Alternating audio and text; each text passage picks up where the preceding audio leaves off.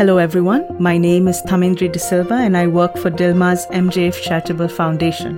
15% of all pre tax profit from the MJF Group and Dilmah Tea are channeled into the foundation, and we work in 14 locations and centers across Sri Lanka, bringing change into the communities where it is needed the most. The foundation works in education with youth and women with disability and entrepreneurship and helps people make a difference in their lives.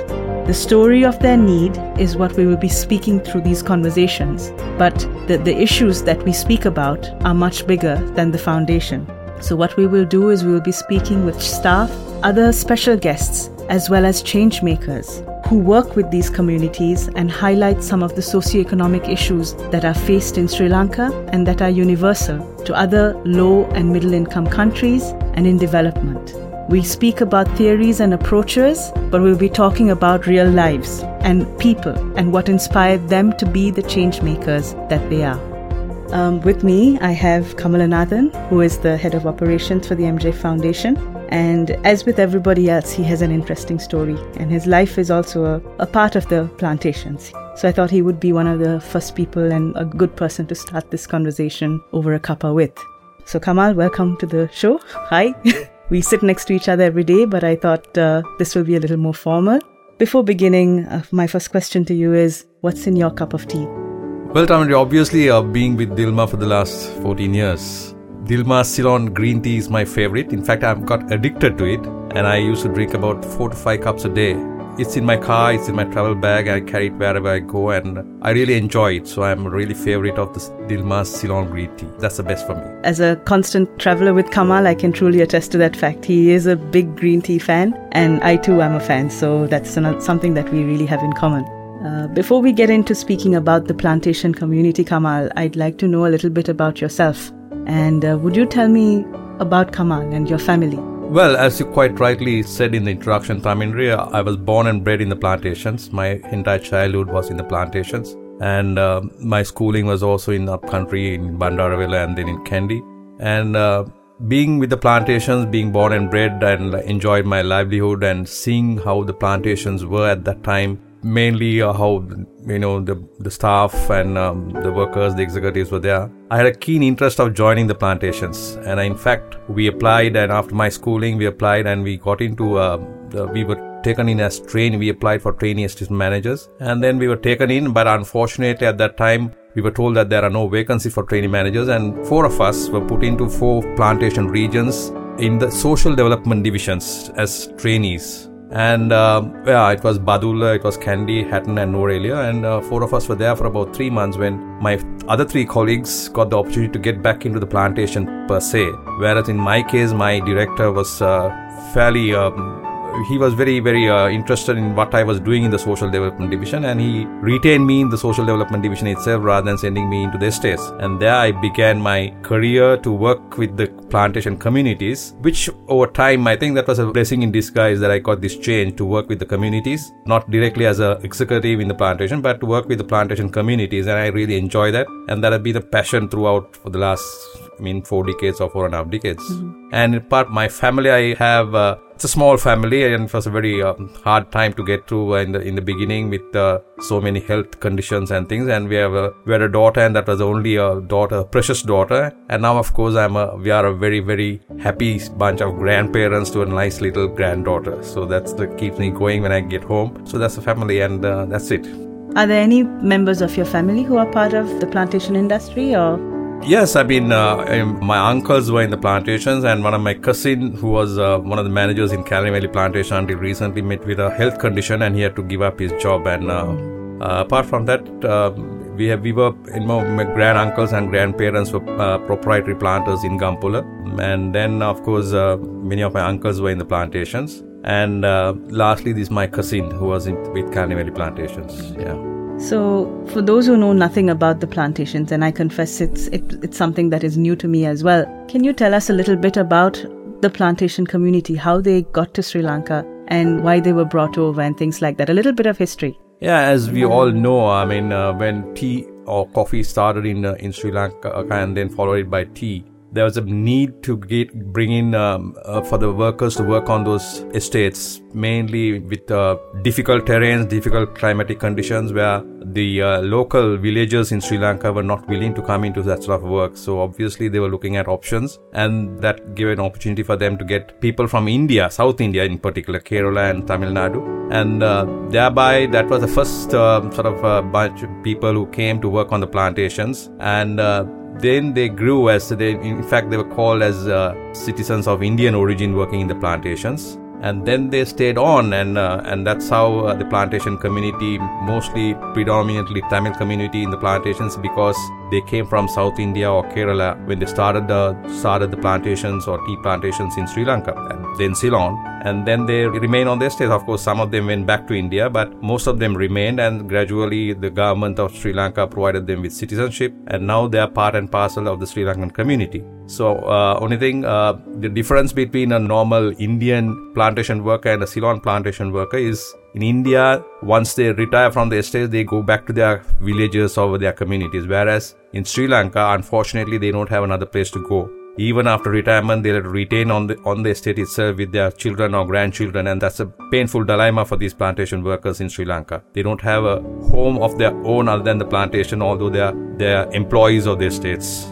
And so, what usually happens to them when they retire? Um, what do they do, or what are the well, it's very unfortunate in Sri Lanka when they retire, they remain on the estates as uh, they can't work on the estate unless some some estates provide them some casual employment. Otherwise, they stay on with their with their children or the grandchildren doing uh, you know that's how they spend their retired life in Sri Lanka because they don't have another home to go back. Mm-hmm. So and that is one reason why the overcrowding of um, you know housing in in the estates in Sri Lanka because uh, you know families grow and live in the same sort of houses that are provided for a single family mm. so that's the issue that and that's a that's a major concern where the government the plantation companies some ngos are trying to address but it's a never ending ending issue there in, in the plantations mm. so something that i read is that um, the rate of the rate of the housing construction is very slow in the plantation industry and that there have only been about 319,000 houses built where and at the rate they're going it'll take another 175 years to make sure there's housing for everybody.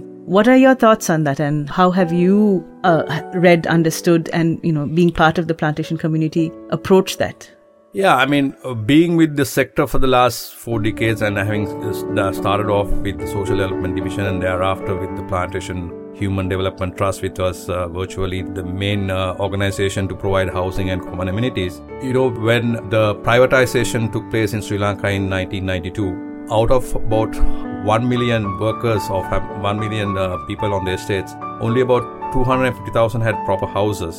And that too, very small quantity were livable houses. Others were all, you know, you know, it had to be upgraded or renovated or something like that. And then the issue of housing was so huge that a government by itself or the company by itself or an NGO by itself couldn't have made that um, you know happen. So initially they started off with a with a self-help housing scheme where people were given a loan and a grant and they were to build their own houses.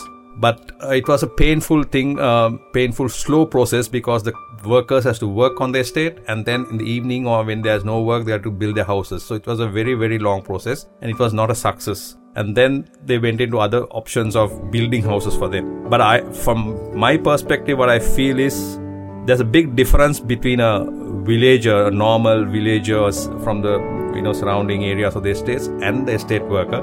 Because for a villager their priority is a house of their own. You give them a block of land they will collect bits and pieces of bricks wood some uh, zinc sheets and eventually build at least a one room house for them with a toilet or something like that. But for the plantation worker, that interest in the house of their own never is there in them because they were provided with everything and they continue to be dependent on the plantation management they didn't have that ambition to have their house of their own. Even they were provided with under the housing scheme, they were provided with a with a block of uh, seven perch land, which is quite free of charge, and they were given a, a, loan and a grant, and they were asked to build on that. But they never had that intention and that ambition to build them. They were they were waiting for someone to build for them, and that is what has caused the prolonged delay in fulfilling this housing requirement because every year the need increases, and every year uh, the built up houses decreases. So, it, so it's unmatchable sort of thing, and that's why even the privatized companies are not in a position to fulfill this requirement because if you look at currently, if you require, they need about 250,000, uh, at least about 200,000 houses. It's a huge cost, and nothing, no, no, uh, no, no government or not single entity cannot manage that. So unless, like in the in the in the village scheme, the people also get interested, commit themselves to build their own houses with some assistance provided by any organization. This housing problem is will be staying on the estate for a long, long time. We, I don't think it can be fulfilled in the next even in the next decade or so unless there's a very very ambitious program which is expedited and there's some funding for that. And there's timeline given then of course then we can otherwise every government has failed to address these uh, housing issues on the estates and the main fact is the mindset of the plantation workers. I think they also should come forward and then make that happen. They have, must have show some keenness to get their houses built on the estates and the other thing is the land. The land is owned by the government whereas for the villager villager owns his land or is given that land. But in the plantation uh, scheme, the land is owned by the government. So there should be a mechanism where the uh, land ownership should be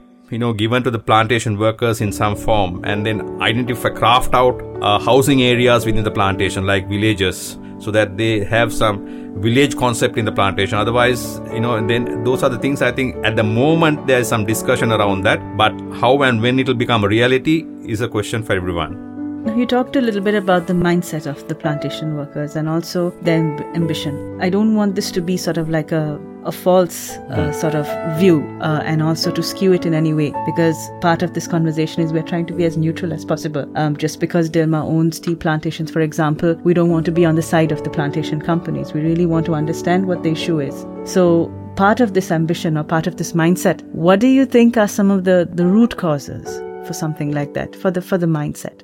Well, one is they have been for a long, long time they have been a dependent for everything. You know, they have been provided with A to Z of their needs on the plantation, and they have been so happy to being a dependent. I think they. Uh, of course, in the recent past, we have ch- seen the changes. People are very ambitious. They, they want their, you know, son, children to be well educated. They don't want to be on the estates anymore, working on the estates. So they have they have changed. But they have to also realize that they have other options to go with. You know, they you know um, uh, they have to move away from this dependent mindset. They have to take ownership of their own issues. They have to come up with uh, solutions to their own issues. And good example is uh, when the housing program started after the privatization. They they formed what you call the Estate Work Housing Cooperative Society which was meant to address workers' issues and find solutions to the workers' issues. It was meant for them, and because of their literacy levels were a bit low than the normal village or the urban sector, uh, initially they said that the EW, the Estate Work Housing Cooperative, the exco or the president should be the estate manager, and other other posts can be held by the workers. And until they come to a position where they can manage their own societies, the estate manager was to be the head of the society. But unfortunately, now it's about uh, three decades after privatizations, we don't see even a single estate worker housing society which is headed by a plantation worker. I think there's potential in them, but they are not given that opportunity. No one has tried it out. The, the, estate management still wants to have that the head of the society with them. But I think people should have by now tried out at least certain societies should have given over to the plantation communities to run those societies. I think some of them maybe so those societies maybe have been better managed and most of the some of the issues may have been better addressed because they have the mechanism to work on it. So those are the things we, we have been depriving them of giving them that opportunity and they mm. also on the on the hand very happily been dependent on the management. So that has to change. There are potential uh, plantation communities which can take ownership of their own issues and address those issues better mm. if that uh, if that opportunity is given to them. So i think in the current context people who are working on the estate should try that model to see whether there's a change to work with the communities direct and you know make them stronger empowered i don't think none of the uh, programs that have gone into the estates in the past be it government be it ngos be it the plantation trust none of them have addressed in empowering the plantation workers they have been still in that same sort of uh, mindset of being a state worker and nothing beyond that. Mm. They get paid for the work and nothing beyond that. So I think that should change. And I think time is opportune for people who are now coming into the plantation sector for addressing these issues to make this change in the plantation communities. Mm. Something you spoke about is uh, literacy levels. Now, in any sort of document or any sort of journal that you get, you see almost a 30 40% difference. Sri Lanka has a 92 to 95% level of literacy. And in the plantations, you're seeing almost 66% to 70%. That's a huge difference for a country as small as Sri Lanka. And you're looking at about 1 to 2 million plantation workers who are living on the estates and who are, you know, who are part of the wider community that have now moved away from the estates. Um, what are some key challenges that you've seen in terms of the, the issues with literacy and well, how do you increase it's that? It's very unfortunate that uh, the plantation education was at till about the mid 70s or early 80s was about 30 to 40 years behind the national education sector because the plantation schools were not a part of the government school system. It was a plantation school and their resources, their facilities were all had that gap. It was not considered as a part of the government school. So mm. that, hmm. that gap in the system itself has contributed immensely to the literacy levels being low in the plantation sector. But unfortunately, after the after 80s, entire schools are in, under the government ministry. Either it's a provincial school or a central government school. And uh, Thereafter, there have been uh, instances where there have been uh, provincial ministers of plantation, uh, plantation schools who address the issues of plantation in the in their provinces, and gradually things have improved. And in the recent past, I think we have seen ourselves the emergence of uh, opportunities by uh, children of plantation workers getting into universities in numbers, which was not there about uh, a decade or uh, two decades ago. But now every year we see so many children of tea pluckers and rubber tappers coming into the universities and proving themselves their capabilities. And we are proud to say that even from our plantations, we have children of uh, plantation workers who are now doctors in the government sector, who are lawyers, who are who chefs. are uh, chefs, chefs. Yeah. Why not chefs? Yeah. Who are who are who are judges, district judges, district mm. court judges. Many teachers, many many you know. So there are the. I mean, now it has changed, and but still there are a lot of improvements to to be addressed in the mm. in the plantation education system because the facilities there are not we don't have a university for, for in the plantation sector it's, it, um, of course they are now working on it so th- those things are emerging and we we hear now they're definitely get setting up a plant uh, a university in either Nuwara or in Badulla exclusively for the plantation workers who are you're coming out uh, from the plantation mm. so those are the changes that we have seen in the recent past but this the the literacy rate problem was mainly because of the issue we had in the system itself and uh, how do you? How would you now? You've been working with the, with it for the last four decades. How will you or how would what would you recommend to somebody who is looking at changing the levels of literacy changing the way education is approached because every plantation worker i've ever met wants their child to study and do well so but the question is how do you really make sure that that, that trickles down and that comes into fact versus just being sort of like a pipe dream for them I think the basics should change. If you look at the plantation uh, areas, the predominantly plantation areas of uh, Nuwara Hatton and Badulla. Opportunities for children to do their advanced level in science and um, you know um, science or mathematics is very rare. Either they have to come to uh, Kandy or Colombo or main towns like Hatton, and uh, very few schools give that opportunity. So uh, most of them end up in O level or finish O level and they go to a, uh, to follow their advanced level. They to travel about 20 sometimes 20 25 kilometers to a central school in the main town in the plantation area. Whereas in the rural sector you know there are many schools within the villages and small towns which provides for advanced level in all streams. So those are the things that has to be addressed. From the, ba- the basics should be addressed. And that's how we can improve more children going into better schooling and at least a good school uh, and uh, and for following what they really want to do. Most of them want to uh, follow uh, science and maths, but the opportunities are very few, and that's why they end up in arts and go into the teachers training schools and they become teachers. Whereas few of them, and because of the commitment of their parents, they go to the mainstream schools in the one of the main towns in the plantation areas, and then they get through in science or maths, and then they end up as uh, you know what what whatever you know things that they do. So yes and that is a thing that the plantation companies cannot do. It's a government thing that they have addressed it in a broad base that they, they have been a, they, these people have been deprived for years. Even now they are not looked at it properly. So i think the government should also have a very focused attention to improve and you know bridge this gap faster than what it was before so the majority language in sri lanka is sinhalese and a lot of the plantation workers speak Tamil. Is that one of the, the barriers you think? Because the children of the, you know, a lot of the, the plantations are integrated with villagers. Is is this language issue one of the one of the problems that they're facing? I don't think it's a language problem. If you look at a plantation worker in the upcountry, they are well versed with the Sinhala language because they are compelled to learn the Sinhala language. And similarly, in the estates in the low country, uh, the, the, even the predominantly Tamil uh, people are more more into Sinhala and their children are schooling in Sinhala schools because they don't have opportunities for Tamil schools in those areas. Mm. But they are uh, by by force they are compelled to learn the language and they learn it and they f- go into the Sinhala Sinhala schools. Mm. So I, I don't think language is a issue, but I think basic where there is need for a Tamil medium better schools that has to come up in the upcountry areas. That that's right. a need. That that's a must because I don't think in the country there'll be most children would prefer to learn in their own language, okay. right? They I don't unlike in the southern uh, southern part of the country. So we'll have to make provision to for those children. We'll make uh, make uh, opportunities for them to go into that their own schools in that area where they can learn in Tamil up to advanced level. So we've talked a little bit about literacy. Um, another thing that I think is, is very key and core is there are a number of social issues around around the plantations.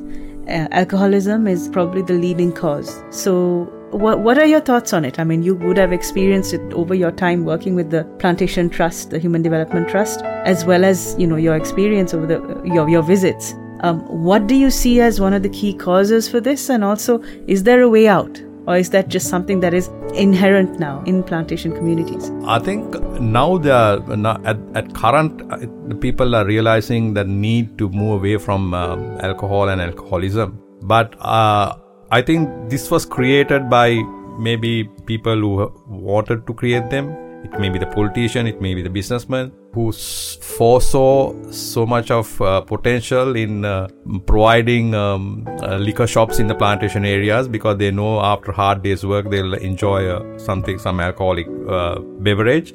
And on the other hand, politicians also had the opportunity of putting up so many restaurants in the plantation areas as part and parcel of their game plan. And virtually, if you look at the plantation towns, a small town of Talawakelle, which may be about one kilometer in length, uh, you may find about 15 uh, liquor shops in that town. Mm. And these are all either politicians or trade unionists or have some linkage to this. And virtually, uh, but they really, uh, it's benefiting those people because uh, I, have told and I've seen this, I've assessed this. Um, uh, on a payday on a state, on a plantation region, virtually if you pay in the morning if you pay in the afternoon the, it may be about you know each estate will pay about 2 million to 2 3 million. So 10 estates you get about 30 million rupees paid to the workers on a particular day 10th of every month. The following day about 75 to 80 percent of that is in the bank accounts of these restaurant owners or the liquor shop owners because the entire money goes back to those shops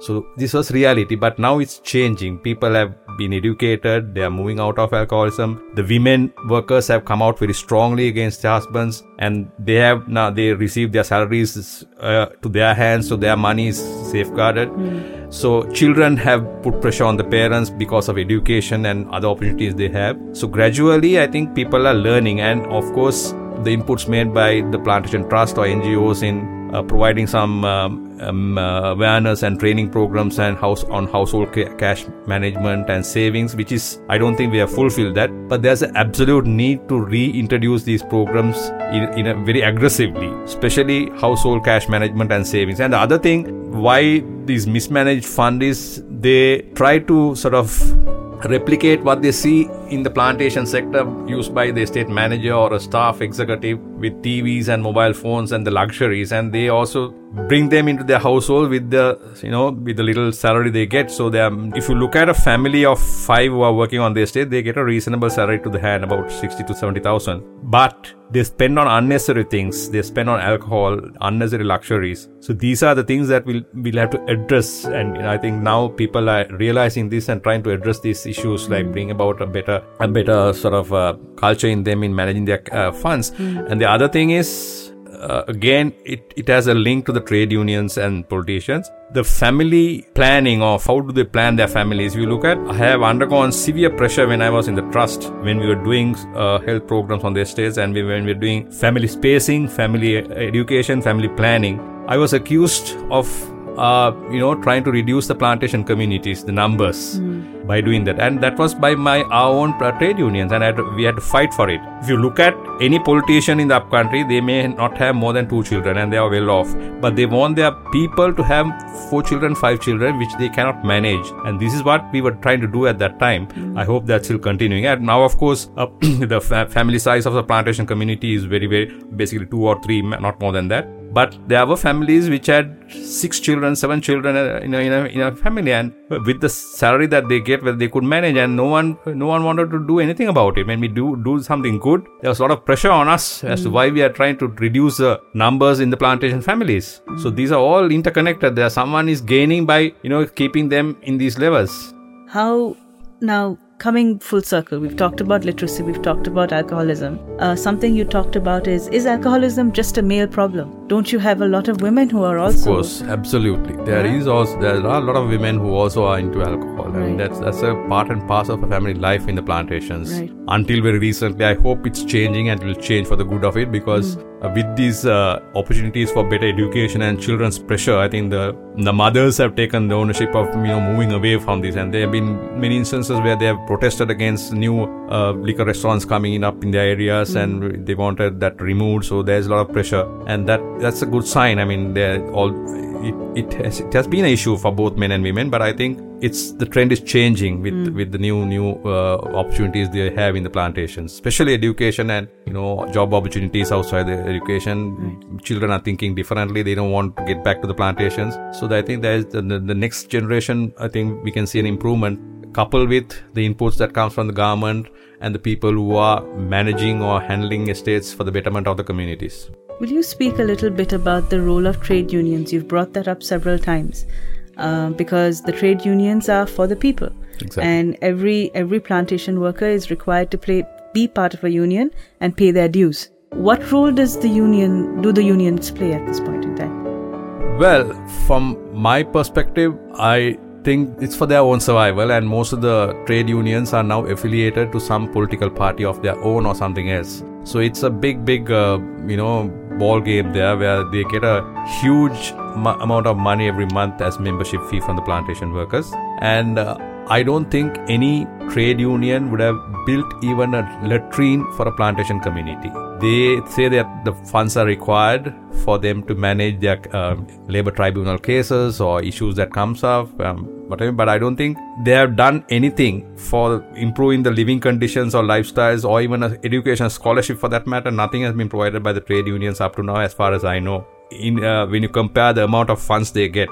So on the other hand, we have been preaching when even in the trust we have been preaching the estate managers and estate executives you all should take the that they should take the you know ownership of addressing the needs of the people they should not go to the trade union they you should be able to listen to them and address you should be the first person of contact for the plantation workers if there are any issues so that there's no need for them to go to the trade union that culture should come in. The estate management should be the first point of contact to at least to listen to them and within their means try to solve their problems. But unfortunately, due to financial resources limitations and other things, the estate management is also not in a position to do that immediately, and therefore they are compelled to go to the trade unions, and the trade unions therefore are compelled to take this uh, membership fee every month and and uh, it's for themselves. They, are, they every every trade union have their offices in all the plantation towns, not districts, all towns. So they have to manage a small office there, their travel, their communication. So I think these monies spent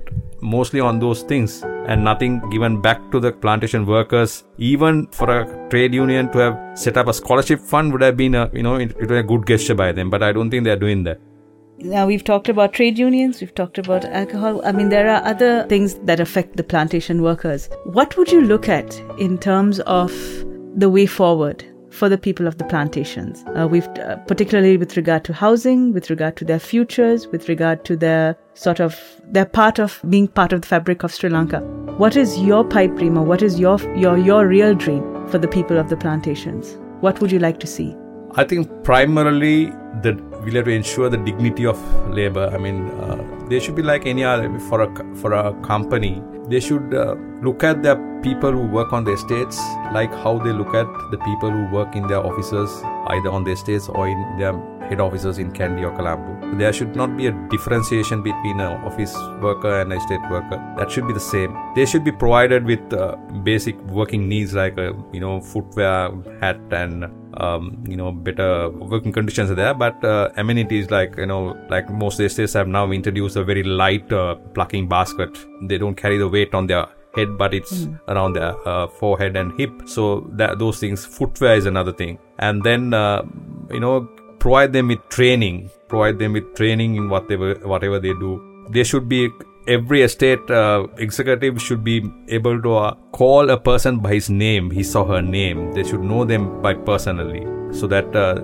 and uh, so that they also respect them by and it, uh, so that that's the other thing that we can uh, and then you know rather than just calling them a plucker or a tapper give them some some designation um, tea harvester or a production assistant or a, a rubber harvest or something in, in Tamil in Sinhala in, in so that and the other thing now that most of the estates are managed by RPCs or private companies there should be some flexibility for the companies to decide whether they can pay what they think is realistic for their workers based on what they get as income from the estates. Because of this collective agreement of 23 companies together, even if one or two companies are in a position to uh, pay a decent uh, salary and better facilities.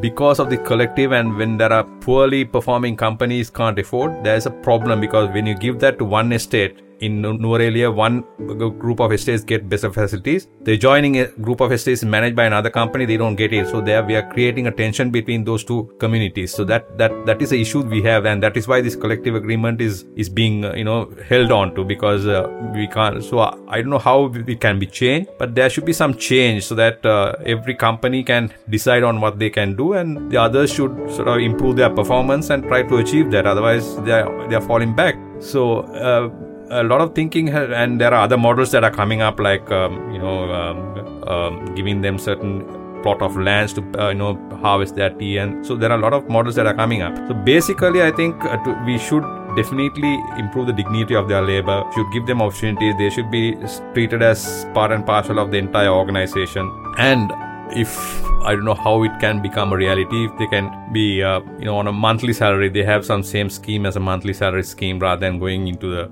daily pay, daily wage scheme which they get paid twice a month. So these are things that definitely uh, at least retain and uh, retain the current workers on the estate and make them contain and they might even improve their performance of them. Mm. Some of the estates RPs are doing that like uh, they evaluate their performance, they recognize their performance, they give them rewards for their performance, but not all of them are doing that. So these are things that definitely will, uh, and of course, the common amenities has to be addressed, and that cannot be addressed by a single entity, as I said before. Yeah. Government has to make a, a big investment on them either through donor funds or some form of thing to improve these housing and common amenities for the state workers and that will make things uh, much more happier for them contented workforce and obviously the performance also will improve. So, dignity of labor is your primary thing, and then also looking at the wage schemes and way the ways they're, they're paid and recognized. Exactly. Uh, is there anything else that you think we need to be doing differently when we're looking at the entire plantation community?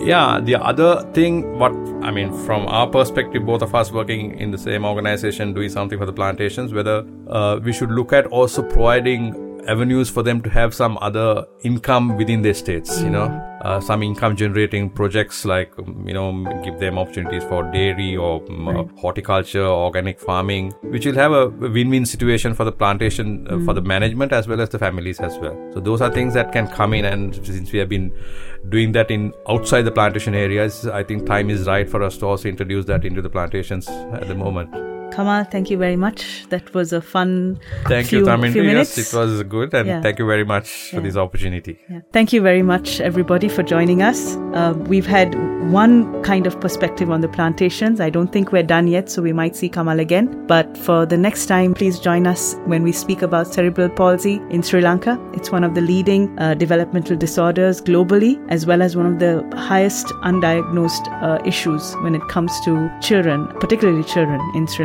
So, see you next time.